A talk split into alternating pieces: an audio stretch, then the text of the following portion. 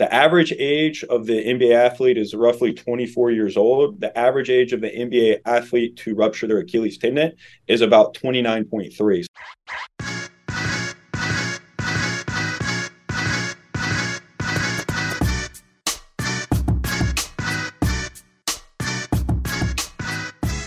It's estimated that somewhere between 100,000 and 200,000 people tear their ACL every year.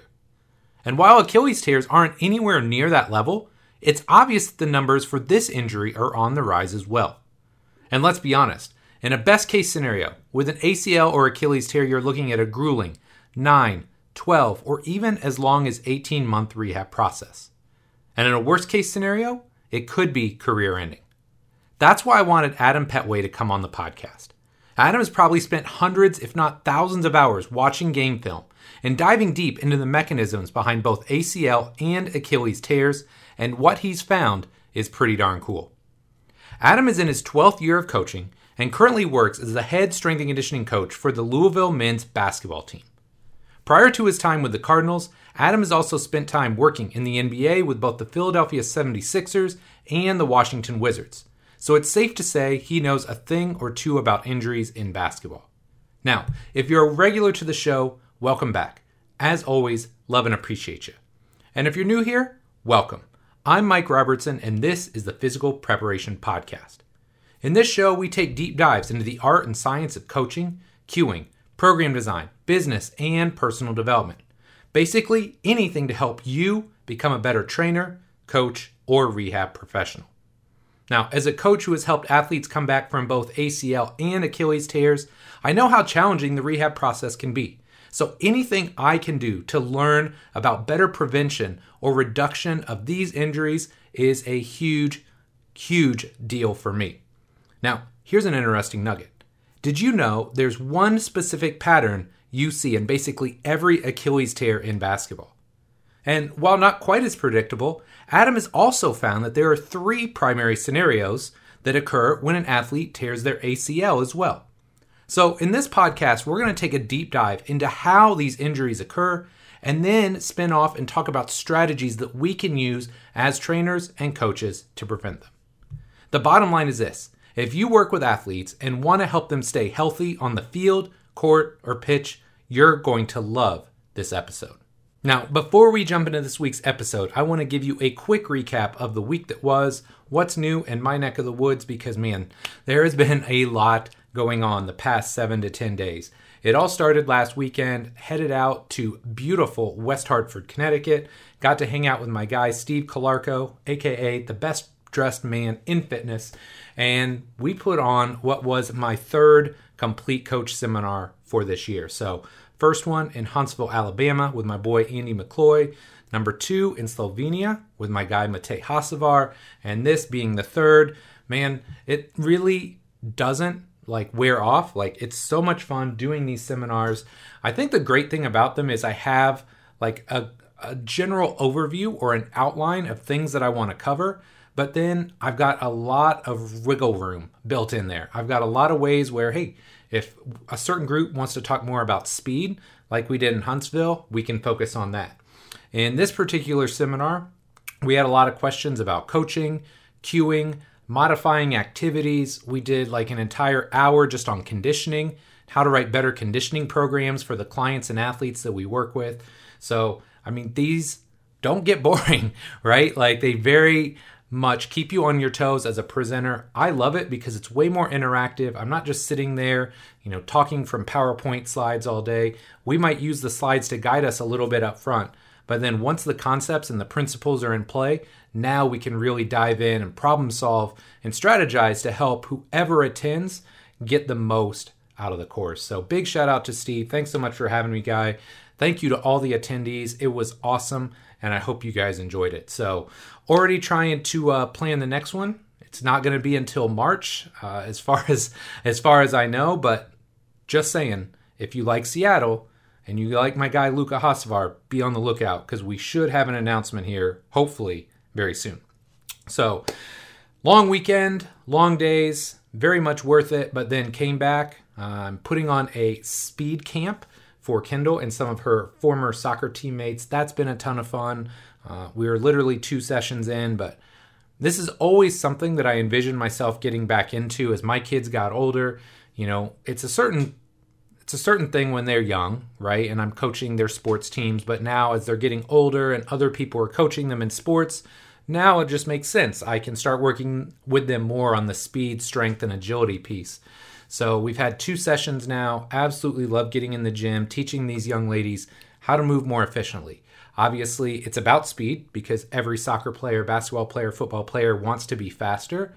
But man, it's just really teaching them how to move more efficiently, more effectively, and hopefully give them some of the fundamentals that I didn't get when I was growing up, whether it's in regards to speed development or just general strength and conditioning. So I'll definitely be giving you more updates on that. It's been great so far.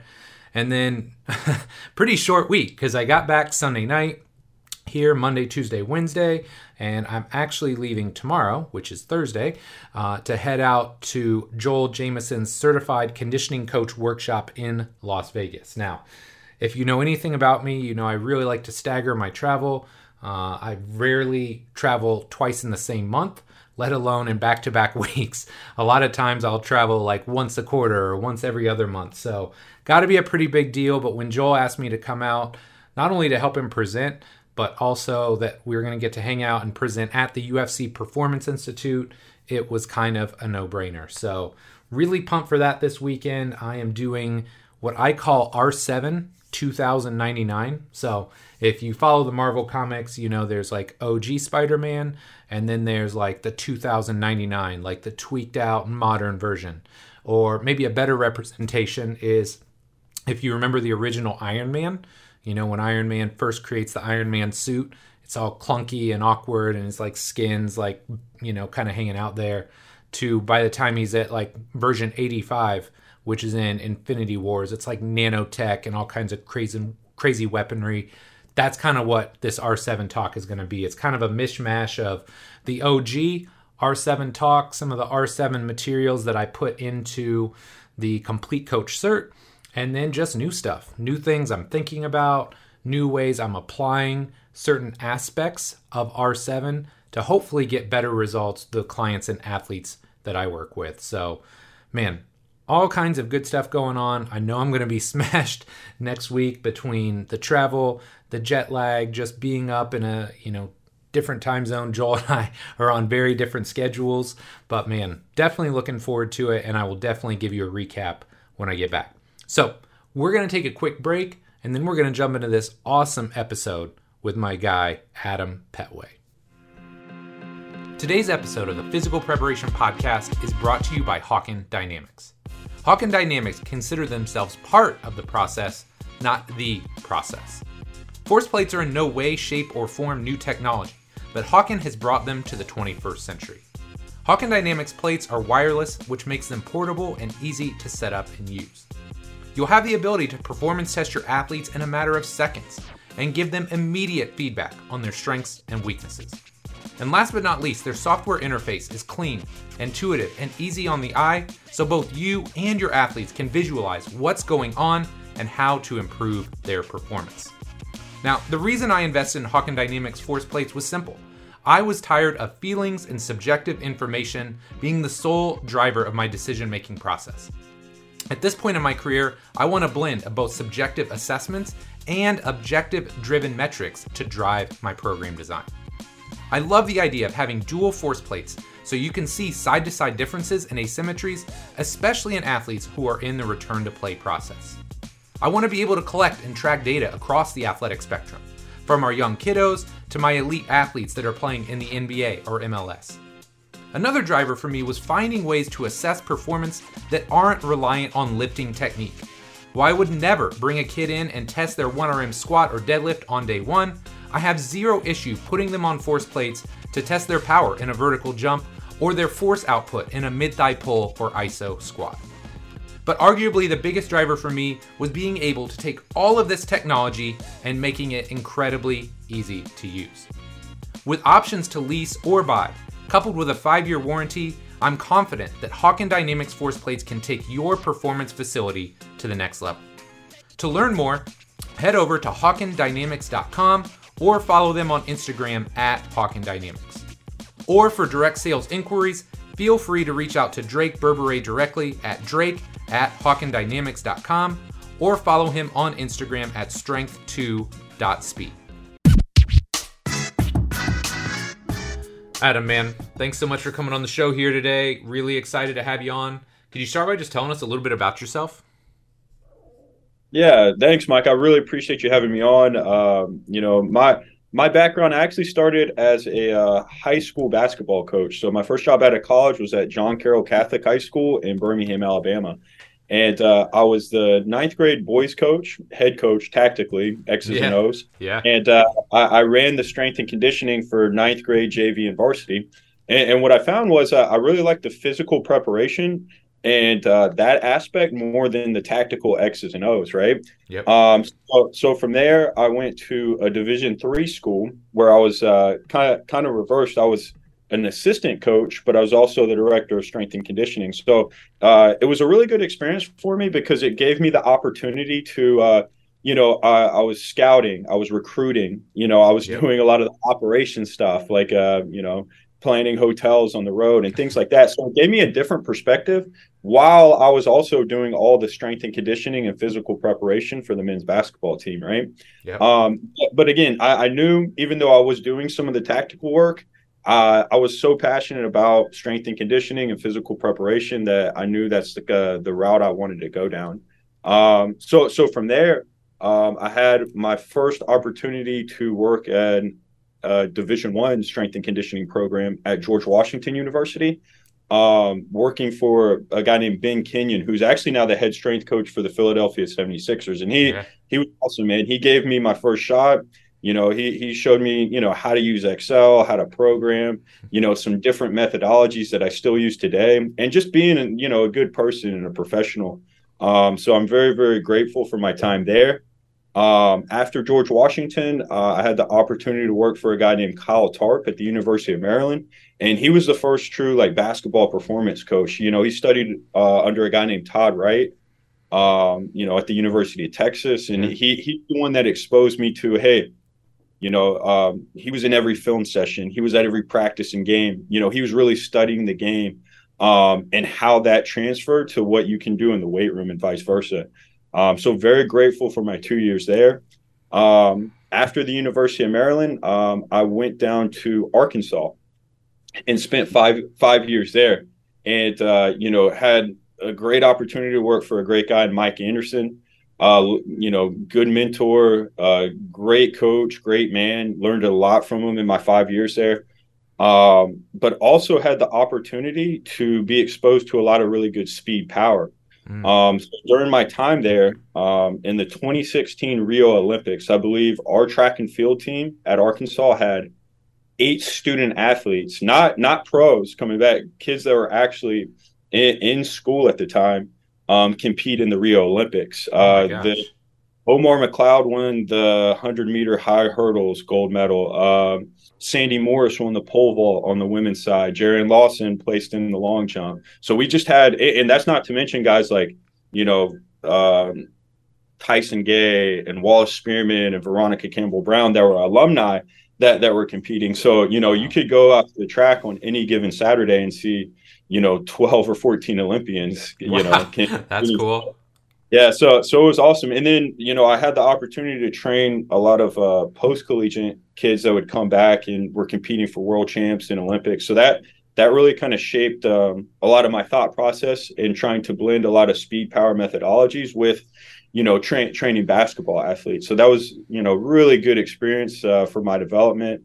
Um, crazy how it comes full circle. From from there, I had the opportunity to um, work for the Philadelphia 76ers for a guy named Todd Wright, who's now the VP for the, the LA Clippers.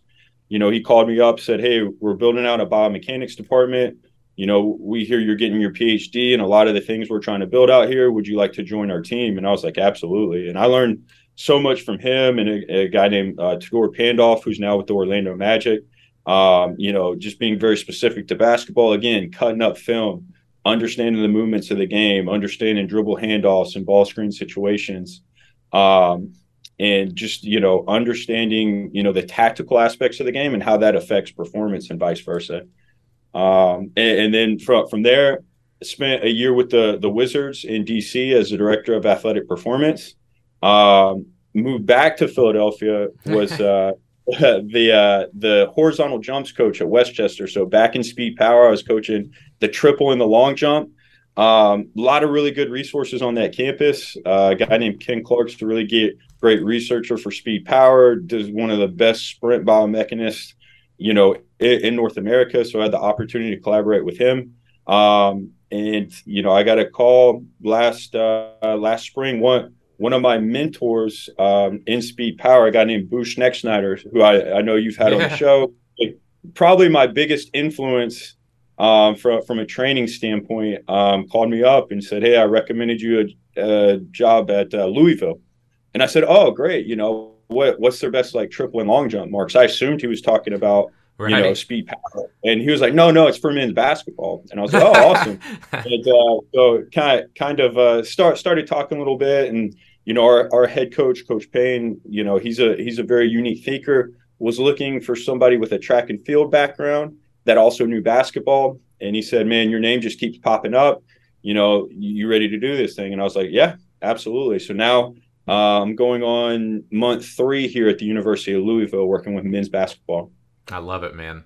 Dude, that is such a cool, cool uh, career arc, if you will. But can, let's go back even before that for a second. Like, what got you into the world of physical preparation yourself? right? Like, how did you get started in all this? Obviously, you said you started in basketball and you were a basketball coach, but like, what got you passionate about this side of it in the in the beginning?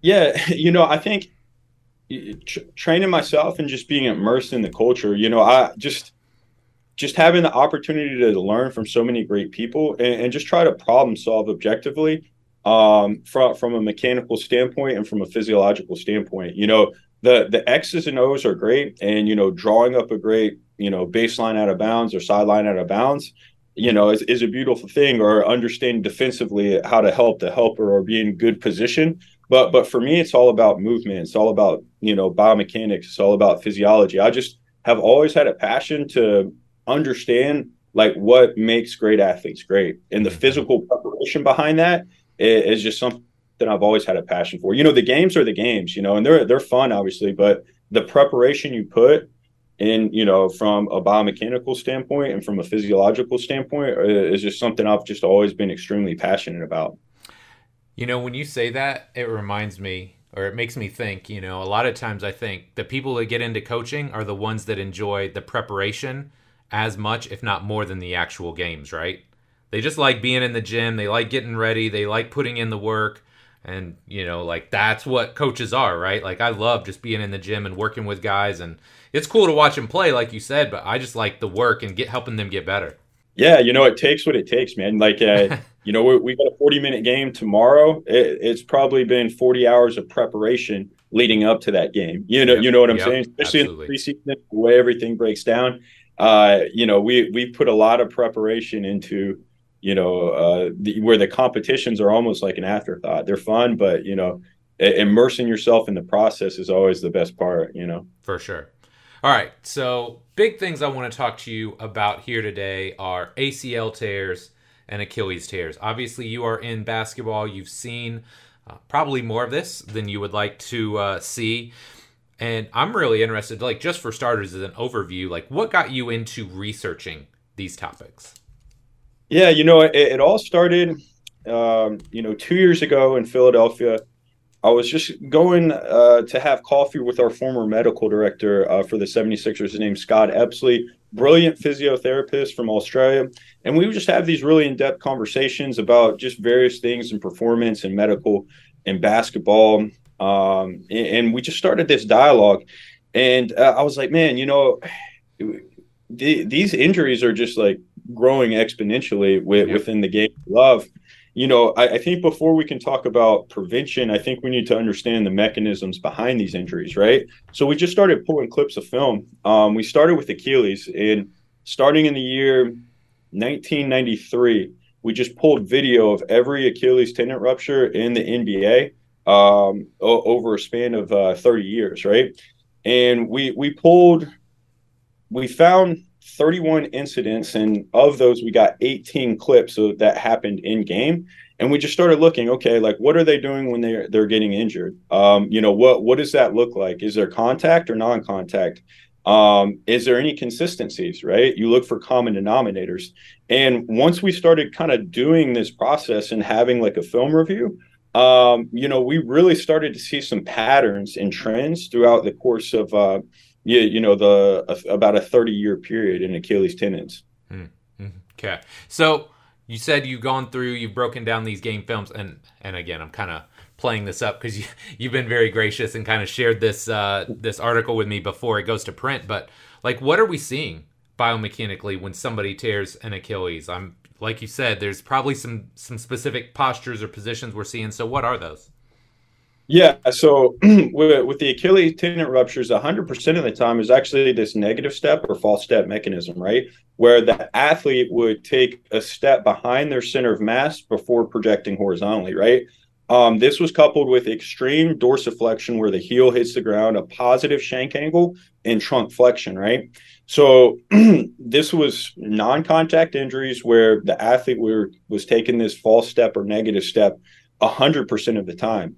Um, so that that was glaring to us. Now, I, I think we need to understand more about the tensile properties of the tendons and the contractile proteins and everything associated with this injury. So we're not suggesting that this false step or you know negative step mechanism shouldn't be trained or it should be avoided. We just uh, we need to understand the mechanical properties involved before we can have interventions or suggestions to kind of prevent or reduce the likelihood of this injury occurring. Right? Yeah, yeah. It's it's interesting too because, like you said, this is something one of my athletes dealt with an Achilles tear last year. He's back in the NBA this year, so I really dove into this over the last year, year and a half myself, and it's interesting because the other thing too is I mean, you said you go all the way back to like 1993. Like one of the first really successful recoveries from this was Dominique Wilkins.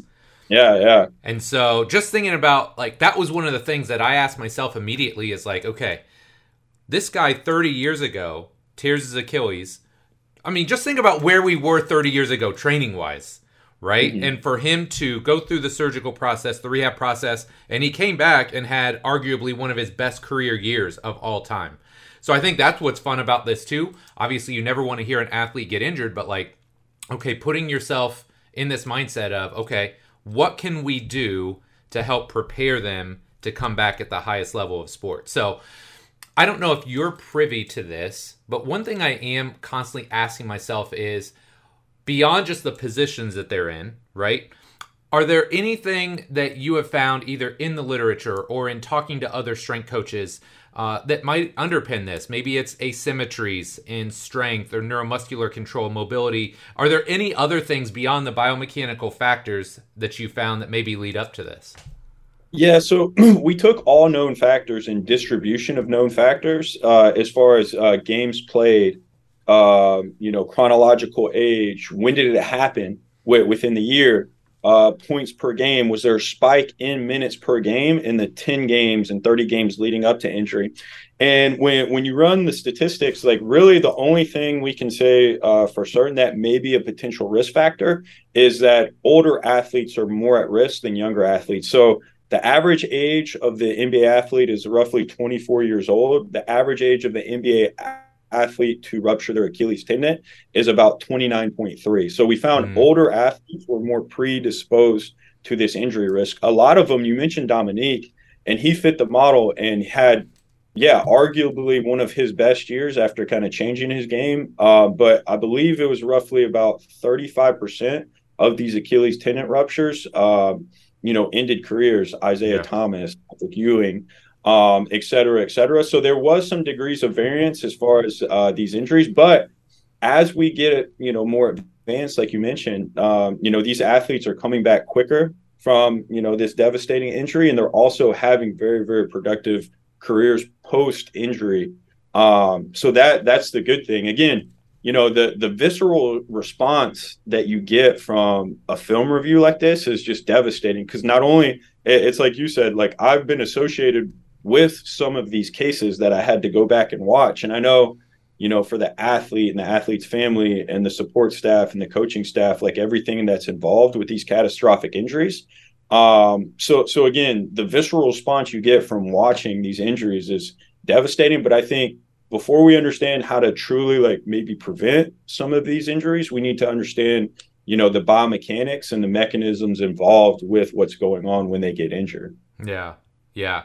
Well, and I think the other thing that makes me a little bit more positive about this because again ed was probably the first athlete that i had had that had any sort of really major injury like this is going back and then you start to see now like you alluded to an isaiah thomas or a patrick ewing it's a career ending injury but now so many of these guys are coming back and they are having productive years on the back end of this right? So a rudy gay uh, the most the most positive example we have right now kevin durant right yeah absolutely i yeah. mean now, granted, he had uh, an, an extended time off, I think, because of like COVID and some other stuff in there, maybe. But man, I mean, that guy came back, and at least from what I see on a basketball court, he looks pretty damn good out there. So yeah, he's looking great. Yeah, so there is a lot of positivity coming out of this.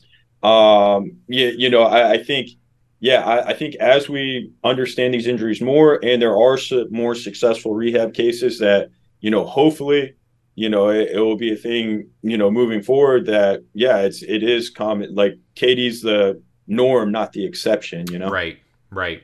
Okay. So as a strength coach, as a physical preparation coach, what things do you feel like we can be doing from a training perspective uh, to help better prepare our athletes? You mentioned kind of the false step, uh, plyo step, whatever we want to call it what kind of interventions can we start layering or adding into our programs you think that might help us stave some of this off? And again, this is so hard, right? Like a lot of this is conjecture. We can talk right. about injury prevention versus injury reduction, but like if you had to give me an answer right now, what do you feel like you would be putting in your program to help keep some of these injuries at bay?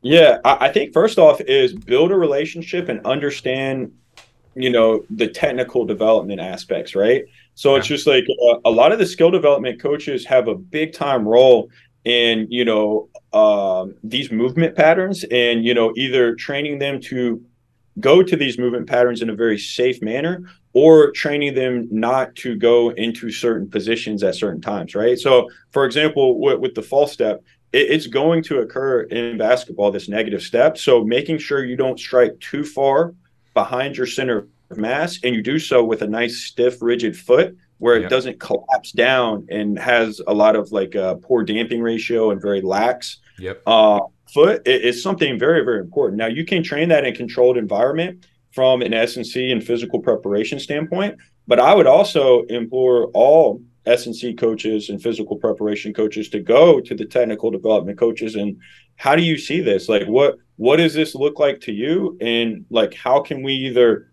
you know make sure if the athlete's going to go there they do so in a very safe manner you know? Yeah. so i think you know let's say i don't know maybe we put it in our program you know we, we might exposure once a week three sets of five. Well if they're putting up a thousand shots a day and you know cone drills and dribble drives and penetrations and ball screen situations they might get 120 exposures to that on the court, right? Yeah. So, a controlled environment, I, I, would say collaborate with the technical coaches to create a model where they're doing that maneuver in a very safe manner. Yep. Okay. One last question ISOs, what role do they play? Because obviously we know they're beneficial, like these long duration ISO holds for yeah. tendinopathy, that sort of thing. Is this something you would recommend people put in their programs for their basketball or volleyball players that are jumping a lot? Yeah, no, absolutely. I think ISOs are very uh, low central fatigue and it's very easy to teach, right? So I think I think isometrics are definitely for having a stiff, rigid foot and make sure that like foot and ankle complex doesn't hit the ground with laxities. I think I think isometrics are a great way to kind of train uh, that safe mechanism, you know, in a way that's uh, again, it's very easy to teach and it's very low central fatigue. So I, I think isometrics during season are a, a great way to kind of uh, facilitate some of these adaptations. I love it. Okay, let's switch gears a bit. Let's talk about some ACLs. So again, you've dug into this. You've, I'm sure, looked at way more ACL tears on video than you'd like to remember. What are yeah. some of the biomechanical things that we're seeing in an ACL tear? Yeah, so th- this study actually, the film analysis went back to 1985 was the first one we pulled, um, and uh, all the way up to you know as recently as last season or this summer. Um, and, and, what we found is there wasn't one distinct mechanism. There was actually three that we found. Right. Okay. Um, the single leg casting mechanism was the most common, where the athlete would strike way in front of their center of mass on one leg with an extremely dorsiflexed ankle and a lateral trunk flexion towards the side of the affected limb. Right. Okay. Um, so essentially, a single leg striking well in front of the center of mass right, with a very dorsiflex ankle and lateral trunk flexion towards the side of injury. Um, the second one was a two foot landing or like a pro hop, yep. right, where you land again way in front of the center of mass, but with trunk extension. Uh, the trunk extension was about nine or 10 degrees. So it wasn't much, but usually you're with possession of the basketball getting into your shot pocket. Yep. So you're pro hopping, again, dorsiflexed in front of the center of mass and, and going through trunk extension as you landed. Uh, the last one and the hardest one to account for was uh, aerial contact with swing leg abduction. So essentially, you go up, typically with the basketball, trying to get uh, you know a foul or a bucket at the rim. You get hit while you're in the air. Your swing leg abducts to slow rotation, so you don't fall and like break your neck. Um, and then you just land on a single leg with a lot of rotational forces and shearing forces going through um, the knee joint, and then you tear your ACL. So, so again, hard to account for, but that aerial contact with swing leg abduction was the third and least common mechanism, but again, the hardest one to control for, you know, because that's just kind of embedded in the game, you know not to speak exactly on this, but that sounds similar to what happened to Klay Thompson, right? That's the one that comes to mind in the NBA Finals. Like went up to dunk or whatever, got clipped, landed awkwardly. Yeah, Danny Green. Yeah, again, so hard to account for, and, and just like really just devastating um, injury, but still one that uh, occurred less frequently than the other two, but was a pattern. You know. Yep. Yep. That's cool that you've got it down to these three. So kind of coming back to that same idea of okay, you've got the biomechanical models in place as you're going through this research, as you're going through, I can't even imagine how much ACL research on the back end as well. Yeah. What are some maybe like correlative info or data that we have as far as maybe athletes' movement that would perhaps put them at an increased risk of ACL tears? Because it's been a while since I've dug dug into that rabbit hole. Yeah, so I think the main thing going again back to technical development, striking well outside um, the base of support or the center of mass was uh, just a, a, risk factor across the board, right? So again, if you're a direct line drive, whether you land on one foot or two, if you're striking well in front of your center of mass and really extremely dorsiflexed, uh, excessive braking horizontal forces are being creative and the uh, the likelihood of shearing forces at the knee joint um, are going to be increased, right? So uh, again, I think you know having the ability to, take risks and direct line drives, but doing so where you strike um, at least not underneath your center of mass, but not where it's like okay, um, you know, the Scandinavian research was great with this, and, and uh, ACLs and tears in female handball. They had a ratio of where the distance where you would uh, touch down relative to the distance of your center of mass, right? Mm-hmm. So if that that ratio was outside of like one or one point two, you were at predisposed risk. So let's say your center of mass to the ground was let's just say one meter, right? If you were striking 1.2 meters in front of your center of mass, that was a predisposed risk uh, mm-hmm. factor, right? Okay. So again, um, I, I think the the technical and skill development coaches, like if you're teaching direct line drives, I think having contingencies and technical models built in to where you're in a safe position when you're driving, when you're landing, when you're cutting is just extremely important. Um, the second thing is the role of the trunk. I don't think I don't think um, a lot of practitioners really understand Pro hop was coupled with trunk extension to about nine or 10 degrees. Single leg casting was lateral flexion up to like 17, 18 degrees, right? So it's like again, if you're striking well in front of your center of mass and your trunk is not stable, that was also um, you know a, a, potential risk factor. So I, I think people don't think of the trunk when they think of like ACL injuries, but that was consistently um, a trend that we saw from a biomechanical standpoint when we did our film analysis. Hmm. Okay.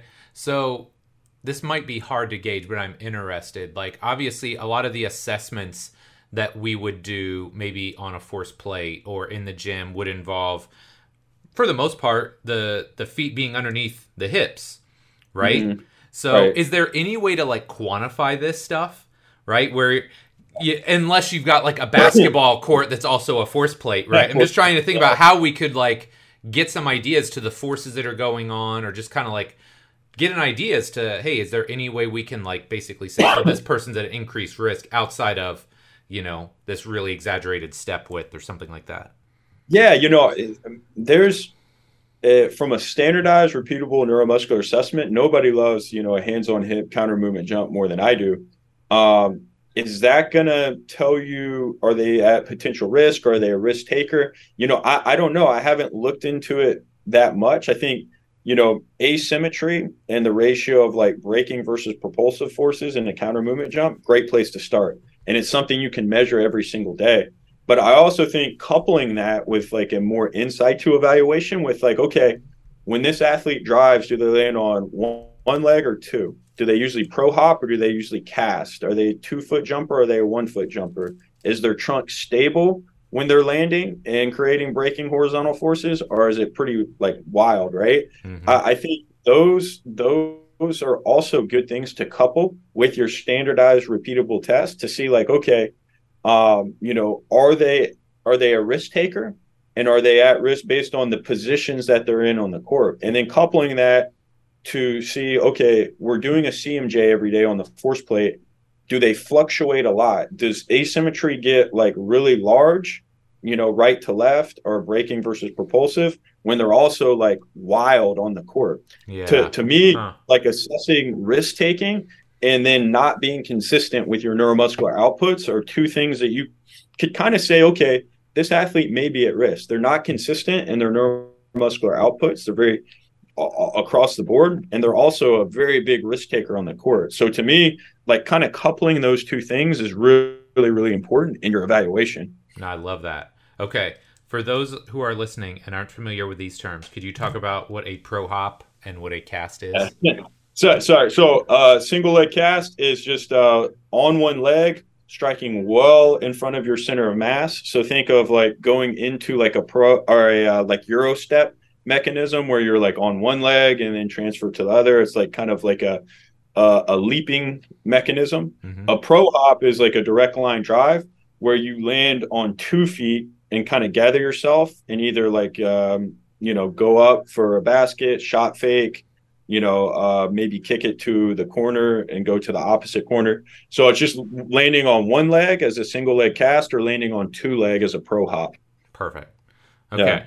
Perfect. Now, I realize this is a loaded question, as everyone and their brother has a, I'll put it in air quotes, uh, an ACL prevention program. but you're yeah. out there working with real athletes uh, at every level over the years. What can we do from a training perspective to help keep our athletes from an ACL tear? You, know that that's a, a, really great question. I think there, there's two things. Um, the first, when looking through all known factors, and man, this is so hard to quantify because you don't actually have all the records like of what was going on. There was like a benign injury typically coupled with a lot of these ACLs. For example, like if you look at uh, maybe the three to four weeks leading up to whenever they were injured, we tried to pull everything, and you would see maybe like a DNP uh, ankle, DNP low back, mm. DNP grade one hamstring, right? Yeah. So there was nine kind of injuries or pre-injuries l- leading up to what was like a catastrophic injury that may have altered mechanics, right? Yes. So again, like when when you're evaluating your force plate or when you're evaluating your athletes in their training and competition, look for fluctuations, right? Look for okay, this is what their norms are, and they've deviated from these norms big time based on sprained ankle, you know, uh, pulled hamstring, you know, uh, whatever it is, right? Uh, so look for deviations from like normative values from a movement standpoint. Uh, as far as your training, again, as an S&C, like your general physical preparation should look, you know, just pretty solid, pretty consistent, right? You yep. you want to increase power outputs, you want to increase relative strength qualities, you want to increase movement competency on, you know, your your compound movements, right? But I'd also get with the technical coach and assess risk and assess like how far the athlete is striking outside their center of mass and direct line drives. Do they land on one foot? Do they land on two? When they do land, what is their trunk doing? I think these are all like really important things as it relates to, uh, again, just assessing risk uh, of your athlete, you know, uh, in, in their environment. It's such a great point, and this is one thing that I think a lot of either young strength and conditioning coaches or maybe people that came up in a different era where it's very like just barbell and strength focused. I don't think a lot of people respect the forces that are created in basketball, especially at high level basketball, right? Like it's one thing to go in the gym and, and push some weight. Respect for that. And I think there's a time and a place for that. But if you watch a guy go full steam down a court, like you said, cast a leg out in front, really stop hard, either Euro step or go up and finish. Like the forces that are going through that athlete's body are massive. And I just don't think a lot of people truly respect and understand how high those forces are. You, you know, it's a brutal sport. It is an absolutely brutal sport. Uh, the the other thing I would say is, you know, rarely was it a direct contact injury, meaning like, uh, you know, somebody landed knee to knee and, blows an ACL. But in the majority of these injuries, there was player to player contact, right? Mm-hmm. So a guy gets, you know, hit in the trunk on a direct line drive, oversteps, and then tears their ACL, gets hit in the air, you know, lands awkward, tears their ACL. Like, so there was player to player contact in almost all of these injuries we evaluated. It just wasn't direct contact, right? Mm. So it, it's an absolutely brutal sport, you know? Yeah, that's interesting, man. All right, my guy Big question time. If you could alter the space time continuum and give young Adam Petway one piece of advice, what would it be? You know what? I, I would say it, enjoy the present. I think as a as a younger strength coach and performance coach, I was always like looking for the next thing, the next opportunity. Uh, I think you should always be driven to try to grow and advance, but also like you know things like uh, you know, being on a campus where you do have like Olympic level athletes, or just like you know, being in high school, you know, one one of my best uh, interns is now a strength coach. I coached him when he was a, a ninth grader, right? Oh, wow. So it's just like appreciating, and I'm actually, you know, probably going to be his uh, PhD supervisor, uh, you know, as he gets through. That's and wild. we've known each other for you know 12 14 years now so i think embracing those types of relationships and opportunities is like uh, just kind of you know live in the moment. Yeah, I love it, man. Okay, so last but not least, we've got our lightning round. So four fairly short questions. Your answer can be as long or short as you like. Cool. Yeah. All right, here we go. Number one, what's the biggest difference between working in the college sector and the NBA? Oh, that's a great question. I think the the two biggest things are training age, right? So in college, yes. 18 to 22, in the NBA, you could have 18 to 35. Yeah. Um, the frequency of competition, right? Uh, so NBA, 82 games, 3.5 per seven days. College, mid 30s, maybe high 30s, 40 if you're lucky. Um, and you play twice a week, right? Yep. So practices are longer, travel is less. Um, in the NBA, you know, rarely practice, but like you're playing every other day. Um, you're traveling all the time. So I think those are the two biggest things. Got it. Okay. Number two, we didn't get to talk too much about force plates today. It's something I'm diving into right now. But if you could only test or track three metrics, what would they be? Three, three metrics. How about this? I'll, I'll compromise. I'll give you three that we use every day. I love Counter it. Move, counter movement rebound jump, and then high frequency hop or pogos, right? Okay. And each test will kind of provide something different that we look at.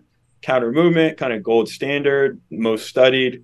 uh, just as an absolute output. What are you doing? Um, you know, hands on hip CMJ.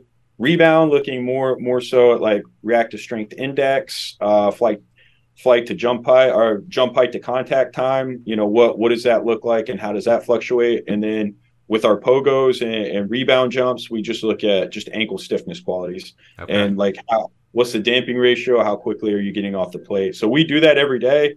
Each test kind of gives you a little bit something different, but those are the three. And uh, you know, we're we're actually collaborating right now with Hawkin Dynamics we have uh, plates courtside, and you know it's really easy. Our guys just walk out there and test every day pre-practice. That's awesome, man. Very cool. Okay, number three, your favorite road trip city is. Oh, that's a that's a good one. Uh, I would say I get I'll I'll, I'll give you two. New York's always great. Yep. Um, just like you know, best city in the world. So many different types of people, types of food, stuff to do. Uh, and a really underrated one, Toronto is a great city. Okay. Just yeah, a, yeah, yeah. Toronto's a really good city. Very, uh, again, international city, really cool people. Uh, you know, a lot of really, really good places to eat and stuff to do. So I, I would say those are the two. As an American, too, it's just like a different vibe. Just yeah, it's, it's different. Yeah, yeah. It's yeah. just not good or it's just different. Yeah, it's uh, yeah. Th- but those would be the two. I like Toronto too. That's a good one. All right, last but not least, number four. What's next for Adam Petway? What are you working on? What are you excited about? Anything? Yeah, I, I think building out models here. Uh, you know, I think we uh, have a great opportunity here on campus to do a lot of really good stuff. You know, uh, Dr. Pat Ivey is, uh, you know, our associate athletic director for health and performance. He's doing some amazing work in some a lot of really good spaces. Uh, Dr. Ernie Reimers, our director of sports science here, so interfacing with, with those guys um, and just creating initiatives to try to help our student athletes is is priority number one. Um, I, I, would say on top of that, you know, Ryan Richmond and I, uh, who's our co-author for biomecha- uh, basketball mechanics, we're coming out with our second edition and also doing like uh, you know some online webinars and some online content. Um, just because we've gotten a lot of really good feedback on the first book, and I think you know, we've identified all of these uh, mechanical attributes to tactical situations in basketball, and it's kind of like you know you were asking like, okay, you've identified these, like what what are you doing with them? So it's going to be more of an intervention type book and a nice. training manual than just like a biomechanics manuscript, right? So I think that that's something that Ryan and I have been, you know, building out the last three or four months, but we're really excited uh, to to release, and that that'll probably be in the next calendar year. So sometime in 2023. Dang, I got to wait a whole year to get it. Yeah, well, okay, all right. You gotta, well, you got to crank it out, man. That sounds exciting because yeah.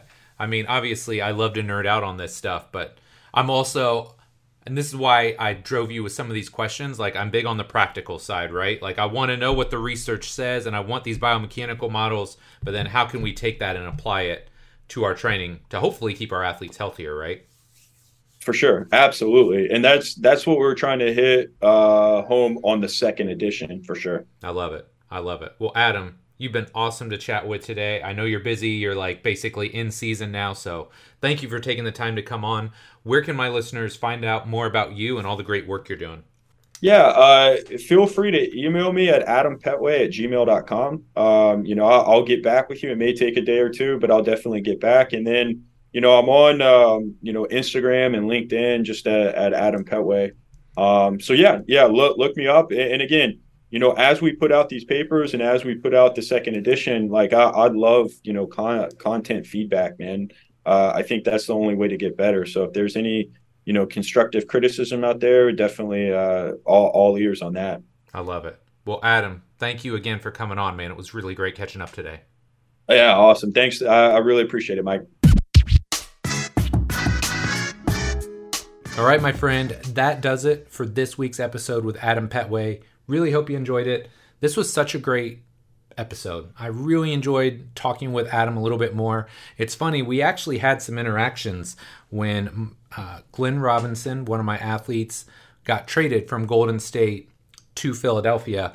Actually, Adam was there. He was the strength and conditioning coach. So he was the guy that I had initial interactions with, tried to you know just get him up to speed on what I'd done with Glenn in the past, things we'd seen success with. So it was really great to kind of have this come full circle, have him come on the show. And this guy has just put so much time into better understanding Achilles tears, ACL tears, and like I said up top, anything that I can do to better understand how these injuries occur, the biomechanical mechanisms that underpin them. If I can have a better understanding of how these are happening, then hopefully I can create programs to stave them off at a little bit better clip. So, really enjoyed it. I hope you did as well.